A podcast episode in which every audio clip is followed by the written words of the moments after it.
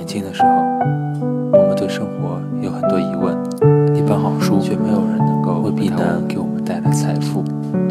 但如果想拥有更好的生活，这本书一定能够帮助到你。如果你第二天要出门工作，或者是办私事，你会什么时候做准备工作呢？是当天一大早，还是临出门的时候，还是前一天晚上呢？我深刻的知道自己是一个丢三落四的人，所以我会选择前一天晚上准备妥当，提前把工作要用的东西全都准备好，把要带出门的东西呢都统统放到包里。把要穿的衣服也熨好，把鞋子擦擦亮。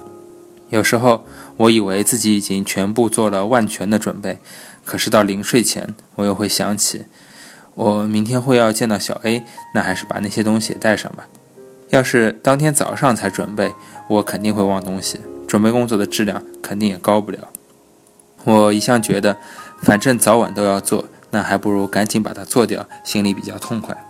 所以，就算不是眼前立刻要做的事情，我也会提前安排好，尽早采取行动。比如，针对周末要在家里开 party 这种事情，嗯，属于中期计划，我会提前明确他的目的和理想状态，列出一份待办事项清单，再一一执行，这样就会变得很简单。只要将目光放得更长远一点点，我们就能自然而然地知道自己到底需要什么。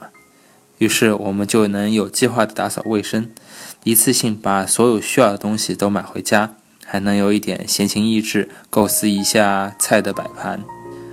做什么事情都会变得更加有效率一些。要是不提前安排好，就会耗费更多的时间和精力，办事的质量也会大打折扣。幸运呢，只会降临在有准备的人身上。先要把自己做的事情都做好。这种认真踏实的态度，其实比天赋异禀更为可贵。